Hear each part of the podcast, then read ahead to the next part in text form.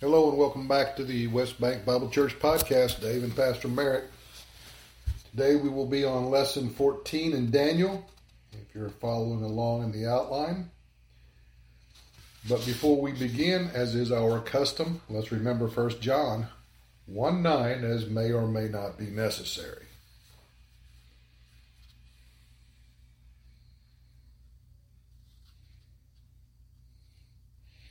Father, thank you for the privilege of having 1 John 1 9, in which we can name our sin back to you and thus be filled with the Spirit and taught.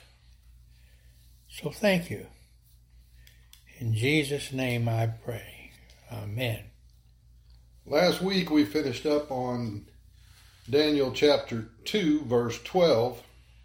And today we'll be on chat on lesson 14, and we're going to start actually at the top of page 2 with Daniel 2:13. But I'd be remiss if I didn't say thank you for all the prayers and words of support. Uh, Leslie has come through her uh, procedure with flying colors. She is clear and free and we are moving forward, so thank you. Praise the Lord. Amen. Verse 13 in the KJV And the decree went forth that the wise men should be slain, and they sought Daniel and his fellows to be slain. In the NIV it reads So the decree was issued to put the wise men to death, and the men were sent to look for Daniel and his friends to put them to death. Nebuchadnezzar's slow burn finally exploded. His irrationality shows in his decree. Not only will he rid himself of the wise men who met with him, but all the wise men of Babylon. The entire State Department is to be eliminated. This is the perfect example of the innocent suffering with the guilty. While Daniel and his three friends had only recently entered the service of the king, they too were to be executed. Yet Daniel and his four companions had not even been in the meeting with the king. When, when panic stricken, it is difficult to think. This man has just seen four smart boys from Judah, one with the gift of prophecy, and yet his anxiety will not let him think straight.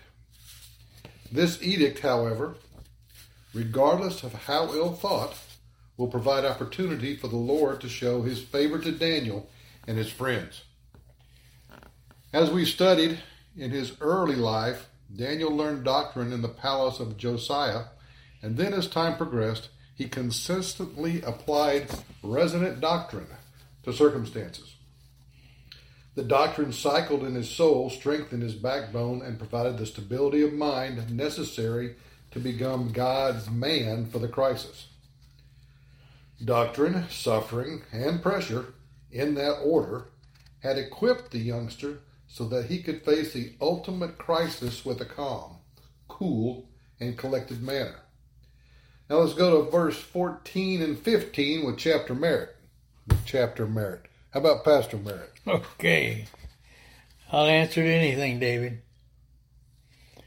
All right, here we go. Daniel chapter 2, KJV, verse 14. Then Daniel answered with counsel and wisdom to Arioch, the captain of the king's guard, which was gone forth to slay the wise men of Babylon. All right, I'm going to read verse 14 in the NIV. When Arioch, the commander of the king's guard, had gone out to put to death the wise men of Babylon, Daniel spoke to him with wisdom and tact. He answered and said to Arioch, the king's captain, Why is the decree so hasty from the king? Then Arioch made the thing known to Daniel. he asked the king's officer, Why did the king issue such a harsh decree? Arioch then explained the matter to Daniel. The scripture, Daniel answered with counsel and wisdom, is the key and turning point in this chapter. Daniel did not panic. He kept his cool and used the wisdom of God. And of course, that the wisdom that God Himself had given Daniel.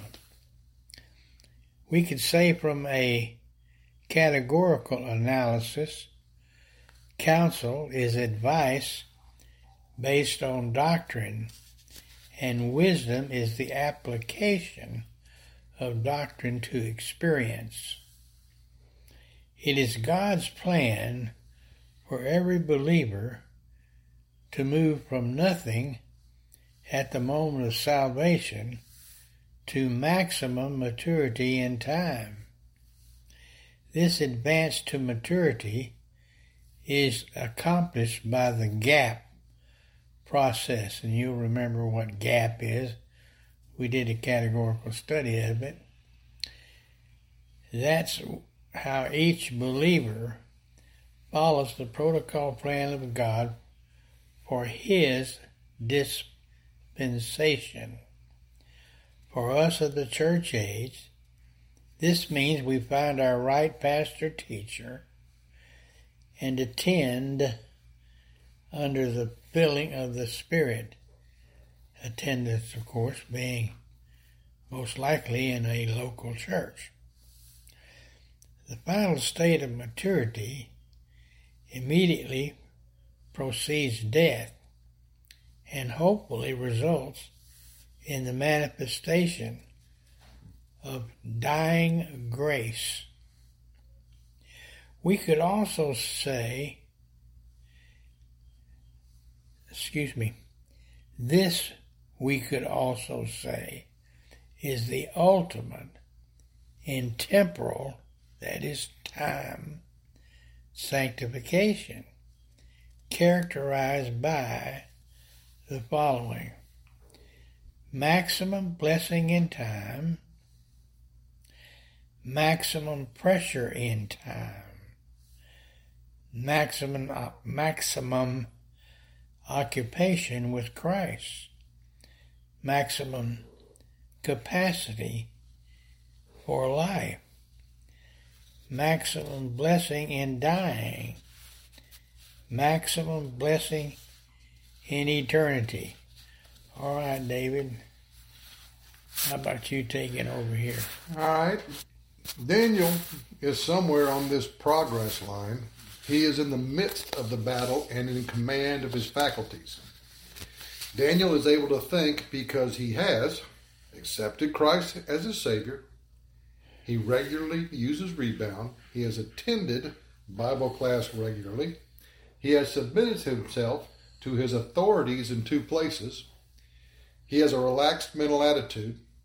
He knows the Lord, and the Lord alone protects him. He is consistent in thought and action. Daniel refused to panic. He knew that as long as God had a purpose and a plan for his life, he'd live.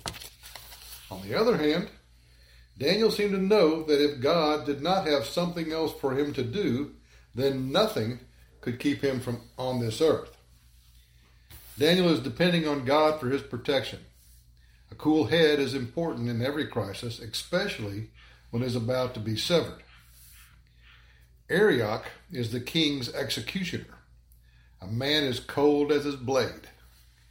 He has his orders and from all indication, he has left the palace and is on his way to find each member of the State Department who at this time are probably under palace arrest. We have here an early recreation or recreation of the Night of the Long Knives. Arioch was Nebuchadnezzar's man of the hour, and Daniel is God's man of the hour, though just a boy. Arioch, along with his guard unit, is moving through the palace halls when they are soon confronted by a man of doctrine, a man, recall, who was well respected by the Melzar and Ashpenaz. Remember from our prior studies, it was God who put this respect and love for Daniel in the heart of Ashpenaz. Just as Daniel prepared the way for Ashpenaz, no doubt he is preparing the way for Arioch. Daniel is lucid, calm, cool, and collected. He will step forward into the hall, meet the executioner, and say, Good evening, Mr. Arioch. I see you are on a service mission or serious mission.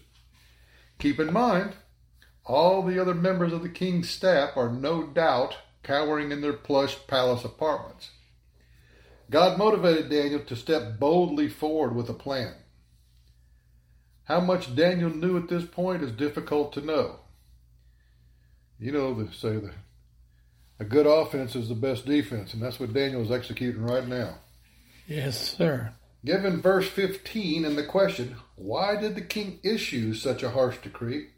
I think we can conclude Daniel at least knew of the decree, but maybe not the detail behind that decree.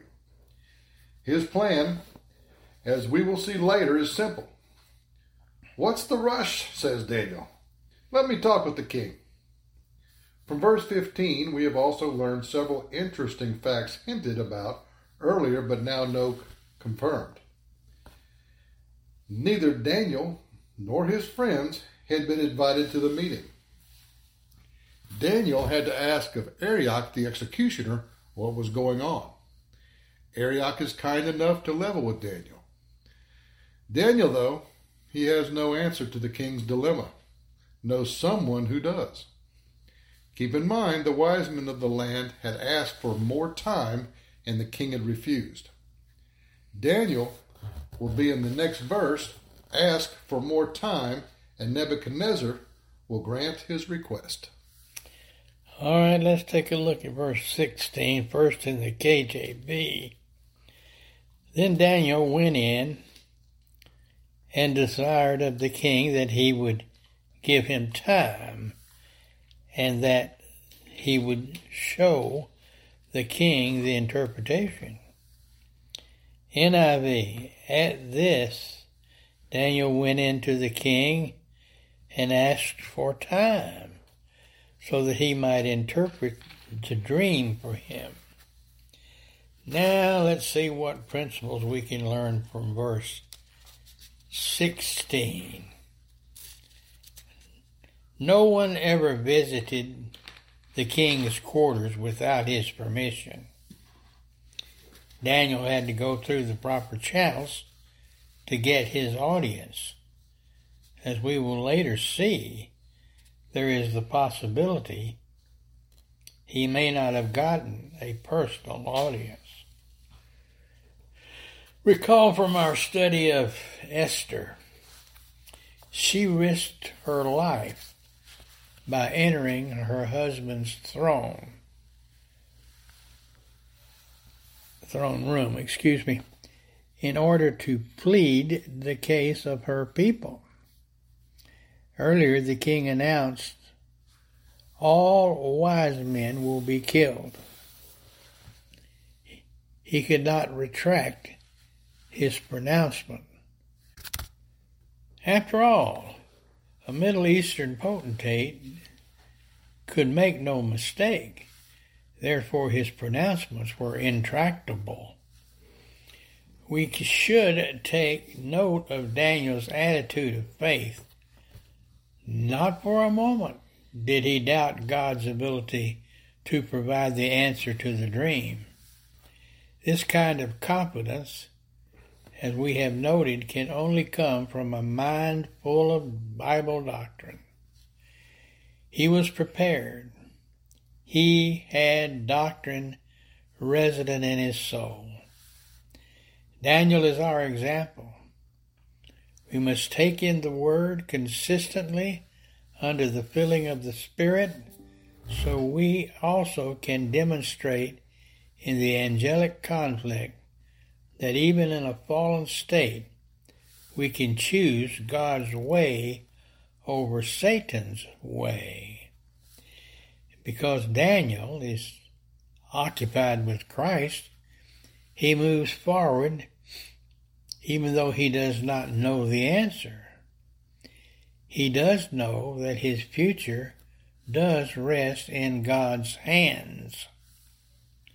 Through proper, excuse me, through proper channels, he sent word to the king that if given time, God would show him not only the dream, but also the interpretation of the dream. From the scripture, we can not be sure Daniel actually made a personal visit to the king. There is the possibility he simply saw his chief of staff, who in turn conveyed his request. All we really know is that Daniel received permission to tell the king his dream and his, that is, Daniel's interpretation. If I might be permitted a bit of conjecture, it is possible that after the king cooled down, and after hearing of Daniel's request, whether in person or through official channels, he may have remembered the earlier examination when he observed that Daniel was ten times wiser than all his staff diviners. It's getting intense. It is getting intense. There's anyone out there without Jesus Christ as their Lord and Savior, please believe on the Lord Jesus Christ, and thou shalt be saved. Come back and visit us next month, or next week, and next year. Pastor Merritt, could you close us in a prayer? Father, we're grateful for the privilege of studying about Daniel and his many problems and successes, as we're going to see. He was a man of courage, he was a man of faith, and he was a man who believed in the Messiah to come and the many wonderful blessings that would be bestowed by uh, God's resident representatives in a pagan land. All right, David, it's all yours. All righty. Until next time, so long.